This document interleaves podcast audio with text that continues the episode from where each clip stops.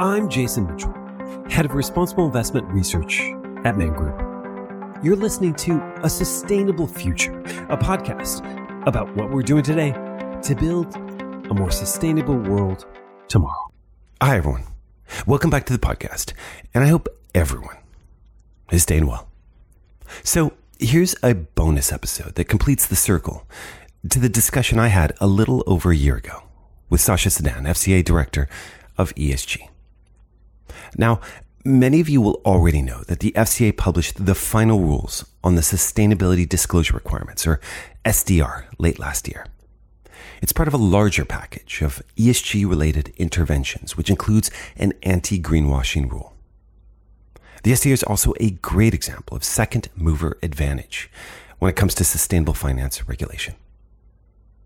That said, and as improved as SDR is, there are still questions which this episode tries to address. Like, how do institutional investors come into the fold for a framework primarily designed for retail investors? What about overseas funds? And what does a more principles based approach mean for establishing baseline expectations in areas like stewardship, where funds, even by the FCA's measure, have fallen short? So, all of this is to say that I thank the FCA and Sara Woodroffe, manager of ESG policy, and the advisory team at the UK Financial Conduct Authority for discussing these issues. We talk about what the FCA's new SDR framework means for investors, how it aims to provide anti greenwashing protections per its mandate of consumer protection, and why a sustainable finance investment labeling regime could well be the antidote to one focused purely on disclosure. One last note before we start. This episode was recorded in late December. Since then, there are two updates. First, the anti greenwashing consultation that's mentioned has closed. And second, the FCA has now published details of their industry led working group for financial advisors. Welcome to the podcast, Sara Woodroffe. It's great to have you here and thank you for taking the time today. Oh, hi, Jason. Really looking forward to the conversation. So, Sara, this discussion veers a little bit onto the technical side. But before that, I'd like to start with a little scene setting. So, first, what does the development of the SDR reveal about taking a principles based versus a rules based approach to sustainable finance regulation? And I think, second, how does the FCA think about the SDR as either a uh, competing or coexisting complementary regime to the EU SFDR? Great question. And you're absolutely right. When we published the policy statement in November of this year, we have moved to a more principles based regime, but still one that sets very high standards. So in response to the extensive feedback we got, we had over 240 responses to the consultation. We took the rules up a level and we made the regime simpler and more principles based as opposed to being perhaps too prescriptive. So we wanted it to be practical to allow the market to develop and to facilitate innovation while not compromising consumer protection. And more broadly, you will know that the FCA has committed to taking an outcomes and principles based approach to regulation. It allows us to protect consumers and market integrity while encouraging innovation. And critically, our regime is consistent with the consumer duty. And I think what I want to emphasize is this regime should help maintain the UK's position as a world leading centre for asset management and sustainable finance. By attracting sustainable investments and ensuring that they support a thriving sustainable economy, the regime helps promote innovation and drive long term productivity and growth and international competitiveness. And in response to the second part of your question, does the FCA see SDR as, as, as complementary? Yes, we do. It is a complementary regime to the EU's SFDR. And we've ensured as far as possible that it's compatible with that regime. SFDR came first and, and, and, we've had the opportunity to learn from their feedback and incorporate it into our proposals. Our starting point is, is different. We're introducing a labeling regime rather than a disclosure based regime. So we're categorizing products underpinned with labels that are underpinned by clear and objective qualifying criteria. However, firms should be able to use much of the information they already use for SFDR product categorization and disclosure to meet our criteria and our disclosure requirements. We tried to make it easy and we've included a mapping of how our proposals map to SFDR in the policy statement. And I'd end by saying that, you know, the Commission has an ongoing review of SFDR and the consultation proposals, which include consideration of a labelling regime. So we will continue to engage and support EU counterparts to encourage interoperability and compatibility. Uh, you pointed to this a little bit, but how exactly does the SFDR fit with the notion of consumer duty? So we've designed the regime so that it fits with the consumer duty. We've ensured that our guidance and requirements are in line and they take a similar outcomes focused approach. For example, our, our disclosure rules are consistent with the consumer understanding under the duty. While not all firms are in scope of the duty, we expect them to apply our rules and guidance keeping the duty in mind look at the anti-greenwashing rule that applies to all FCA authorised firms. It requires them to ensure that sustainability related claims made about their products and services are clear, fair and not misleading and consistent with the sustainability profile of the product and service. It requires firms to make sure that consumers understand the claims that they're being made. And for some firms, this will be a new requirement, those that aren't subject to the duty in the policy statement, we've set out in a number of places just exactly how the duty and SDR work together. How much relevance does the SFDR have in the institutional space? It, seems like the FCA has deliberately been really measured in its approach in a way that is long removed from the EU SFDR. I guess what I'm saying is uh, portfolio management isn't in scope for now. The SDR only captures UK fund managers. Non UK domiciled funds also aren't in scope, even if managed by a UK fund manager. Labels are optional. Even the naming and marketing rules only apply to products marketed to retail investors, as per the FCA's mandate of consumer protection. So this is this is a consumer regime. It's a re- regime that puts consumers at its heart First and foremost, it's designed to help them navigate the market through labels and disclosures to give them better information and to enhance their trust. So you're right, it is predominantly aimed at retail investors and it's tested, the regime was tested with over 15,000 people. But the regime still applies to products marketed to institutional investors. Firms can choose to label products marketed to institutional customers. The detailed product level disclosure requirements are targeted at more institutional investors and perhaps those retail investors who want to know more. And all authorised firms will be required to comply with the anti greenwashing rule and ensure their, their claims are fair, clear, and not misleading.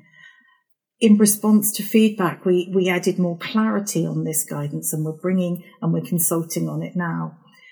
Second limb of your question, portfolio managers. So we want to bring portfolio managers into the regime quickly. So we will be consulting to expand the regime to include them early in the new year. And yes, we'll consider extending the scope of the regime to pension products, perhaps in the midterm. And we'll work with Treasury to understand the options for extending the regime to overseas funds. But I have to be clear on this point. Any any extension is a matter for His Majesty's Treasury. How do you see investors, essentially retail investors for which the SDR has been developed, how do you see those investors exerting pressure on institutional investors uh, to bring them into the fold? Great question. Um, the measures are intended to help retail investors have better confidence in identifying sustainable investment products and making those informed purchases. So they should be able to see clearly if the product does what it says on the tin. Good information on sustainability claims and transparency about what the fund invests in means consumers can vote with their feet. So better industry standards should, imp- should improve integrity and create a more competitive market for firms. This may result in the increased provision of sustainable investment products and capital flows into sustainable activities. The SDR essentially treats asset managers as, call it grown ups, and seems to rely on market forces as the real discipline. In other words, if the KPIs you choose don't deliver on what you promise to your investors, the implication is that you'll be penalized through AUM outflows. And so it kind of seems like market forces, apart from the anti greenwashing rule, start to play a much bigger role vis a vis supervisory and even enforcement activities. That's obviously a big divergence from the EU's approach. What's to stop an asset manager from choosing, say, KPIs that flatter their portfolio but aren't necessarily representative of their objective? Thank you. I mean, this is a regime that is principle based and puts the onus on firms to deliver good outcomes for their consumers. Um, as part of the consumer facing disclosures, firms have to disclose the KPIs that demonstrate performance towards their objective and some contextual information. And if we look at the pre-contractual disclosures, firms have to provide details of the policy procedures and KPIs that the firm will use to monitor and demonstrate performance towards the sustainability objective. This should ensure that asset managers choose KPIs that, that are right and appropriate for their product. And again, we're not being prescriptive about which KPIs firms need to used. It's up to them to determine which are most appropriate for their objective. But they will, of course, be held to account through their ongoing reporting. You've talked about the direction of travel for portfolio management, but what about the eligibility of overseas funds? So, as mentioned above, we do intend to consult on including portfolio managers early in the new year. Um, with Treasury, we intend to work with them to understand the options for extending the scope to overseas funds, but again, a matter for Treasury. Under the current marketing rules, essentially any reference to ESG, climate, and sustainability risk in general seems to be prohibited without triggering additional reporting requirements. That obviously contrasts with the SFDR, where even Article 6 funds are obliged to address sustainability risk. Why did the FCA decide not to capture non labeled funds under the consumer facing disclosure requirement? It kind of seems like it'd be a good opportunity to create a sort of baseline given UK asset managers already have to prepare things like TCFD reporting. Thank you. So, so you're right. We have captured those funds that make promotional sustainability related claims because our testing showed that that's exactly what consumers wanted. If, if firms promote products on the basis of sustainability characteristics, then they need to produce that better information for consumers to explain just what that means. We did consult originally on the requirement that firms should produce consumer facing disclosures for all products. But we received feedback that this could add burden and costs for firms, and we recognise that that may not be proportionate. And the information may not be relevant for all products not using sustainability related terms. So this is why in our final rules, it's just those products that are promoted using sustainability related terms in naming and marketing that will need to produce that better consumer information. If a fund is only considering sustainability risks in its investment decision making, again, I'm thinking of SFDR Article 6 funds, does that mean it's considering material sustainability characteristics, therefore triggering disclosure requirements? I guess uh, I'm wondering how broadly or narrowly the FCA interprets promotional references to ESG because the SFDR means that any fund which has been designed to be compliant with it must talk about sustainability risks management in the pre contractual disclosures to the fund. So I think firms need to carefully consider the naming and marketing rules. But if a firm is making a short, factual, non promotional statement about considering sustainability risks in its investment decision making, this is unlikely to be caught by the disclosure requirements. But if a firm is promoting this in marketing material in a prominent way, and that's the basis of its offer to consumers, it would be subject to the disclosure requirements. We set out in the policy statement that the that marketing and, and using sustainability related terms is covered.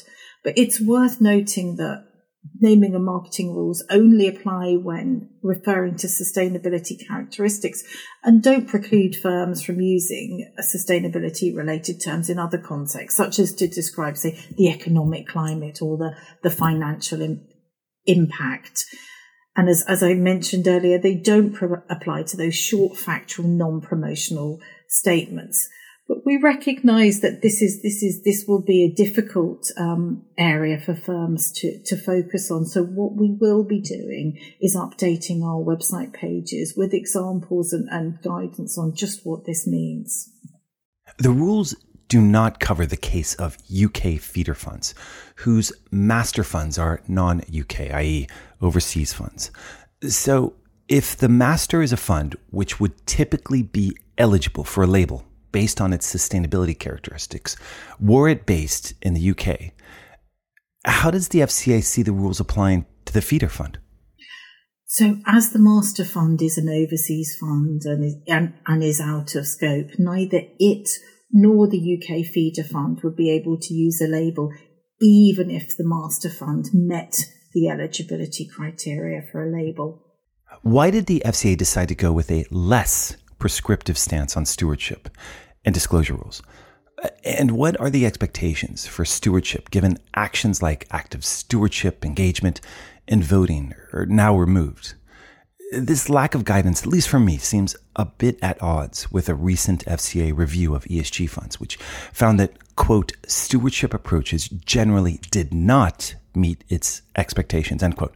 In fact, the FCA goes on to state that, quote, some firms appeared to rely heavily on stewardship activities without being able to demonstrate how they set, assessed, and monitored outcomes and how these linked to the investment objectives of funds, end quote.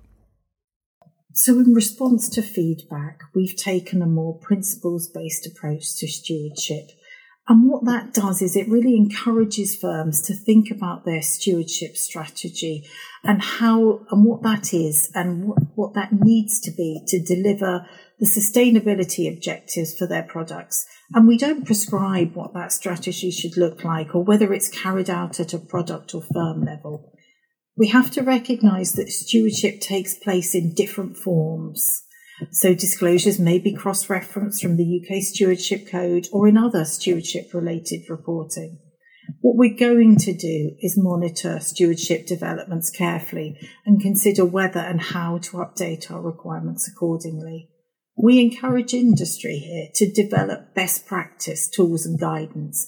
And in the meantime, we will continue to engage with our expert industry advisory group. And in terms of what firms need to do, they need to disclose what their, what their strategy is. And that, as I mentioned, can be firm level, but it will look very different depending on the different asset classes. We don't expect firms to demonstrate a causal link between their stewardship activities and outcomes. To qualify for any label, firms must identify and apply the investor stewardship strategy and resources needed to support achievement of the product's objective, including the activities the firm expects to undertake and the outcomes it expects to achieve. So while we aren't prescribing a specific strategy, we do require firms to be robust and transparent. And that's in line with the findings from the guiding principles review and in line with our principles based approach. Impact, at least in its initial form in the consultation paper, was rooted around the traditional language of additionality? What was behind the decision to omit the real world impact language in the revised impact label? Really, in response to feedback, when consulting, some stakeholders noted that all labels lead to some form of impact. And they called for clarity on the differences between the, at the time, three labels. Now, as, as you're aware, there's four. Um, so we removed reference to the real world impact. So we're clearer and we're simpler, and we recognize that all labels need some form of impact. The FCA just released the guidance consultation on the anti greenwashing rule. What's the point of creating an explicit anti greenwashing rule when fair, clear, and misleading language has always been a long-standing conduct of business principle and financial promotion. I guess as a, as a follow-up, why is it important that the SDR labels be trademarked? What powers does that give the FCA around, particularly enforcement action? Does it, for instance, allow you the powers to sue for infringement? So the anti-greenwashing rule is a clarification of rules around our financial promotions, requiring them to be fair, clear, and not misleading. But specifically in relation to sustainability claims, it goes a little further and is a little wider. For example, some cohorts of firms are now subject to those requirements, benchmark administrators as one example. So our new rule, combined with the new guidance that we're consulting on, aims to give more clarity for firms on expect on our expectations, and and this responds to feedback from the consultation. We give guidance that cons- that's consistent not just with our rules, but with the advice and guidance from the Advertising Standards Authority and the existing guidance from the Competition and Markets Authority. And we've worked very closely with both the ASA and the CMA on this. And why is it important that the labels are trademarked? To ensure that they're used for, for the correct purposes and, and, and can't be amended, but we are confident that firms will use them correctly. The new mixed goal label addresses many of the issues from the consultation paper, but a mixed goal fund that is, say, 99% impact and 1% improver could be viewed essentially the same as one that's 99% improver and 1% impact. So, how can we protect against the greenwashing risk of, uh, call it equivalency, given the comparative ease of demonstrating the uh, improver label relative to the impact label? So we don't think that risk exists as the mixed goal funds will still need to meet the tough general and specific criteria as set out in the policy statement, and they'll need to make the associated disclosures. Firms will also be required to disclose what percentage of their fund is impact, improvers, or focus, providing transparency so consumers can understand what the fund consists of. And as long as those requirements are met, the actual mix goal is up to the asset manager. As with the rest of the regime, we've tried to be prescriptive, not, we've tried not to be prescriptive, giving firms the flexibility they need, but with tough guardrails. We, and I'm speaking as chair of UK SIF, have had some concerns over how financial advisors may interpret the regime and advise their clients on the suitability of funds under each of the categories. The independent working group confirmed advisor support, but can you talk about any further support the FCA will offer advisors and distributors? Absolutely. And I must underline the absolutely critical role that financial advisors had have supporting customers with their sustainability preferences. So we are planning to establish an independent working group for the advisory industry to help continue building on existing capabilities in sustainable finance, including how the SDR and labels can support their role and we'll announce more details of that early in the new year. But we're also hoping, and we know, that the consumer facing disclosures will help everybody improve their understanding of the, of the sustainability related characteristics of investment products. And the last question What was the logic of removing the requirement for independent party assurance of a strategy's credibility? Instead leaving it to the manager? Does that signal the FCA's faith in institutional investors or the idea that there are other controls against greenwashing risk? What we've been doing is carefully responding to feedback and, and balancing industry and, and other feedback. With regard to independent assessment, some respondents to the consultation were concerned that assessment or verification by a third party would be costly and potentially not valuable until providers sufficiently developed um, capabilities to carry out such an assessment. With that in mind, we agreed that the best approach would not be to prescribe whether independent assessment should be via internal or third party processes. What it needs to be though is it needs to be independent to the manager's investment process and those carrying out the assessment need to be appropriately skilled. And firms need to disclose the basis on which the standard is considered to be appropriate so that transparency should aid in reducing any greenwashing. Excellent. So it's been fascinating to discuss what the FCA's new SDR framework means for investors, how it aims to provide anti greenwashing protections per its mandate of consumer protection, and why a sustainable finance investment labeling regime could well be the antidote to one focused purely on disclosure. So I'd really like to thank you for your time and insights today. I'm Jason Mitchell, head of responsible investment research at Man Group, here today with Sara Woodroffe, manager of ESG policy and the advisory team at the FCA. Many thanks for joining us on a sustainable future, and I hope you'll join us on our next podcast episode. Thank you. I'm Jason Mitchell. Thanks for joining us. Special thanks to our guests and, of course, everyone that helped produce this show. To check out more episodes of this podcast, please visit us at man.com forward slash RI dash podcast.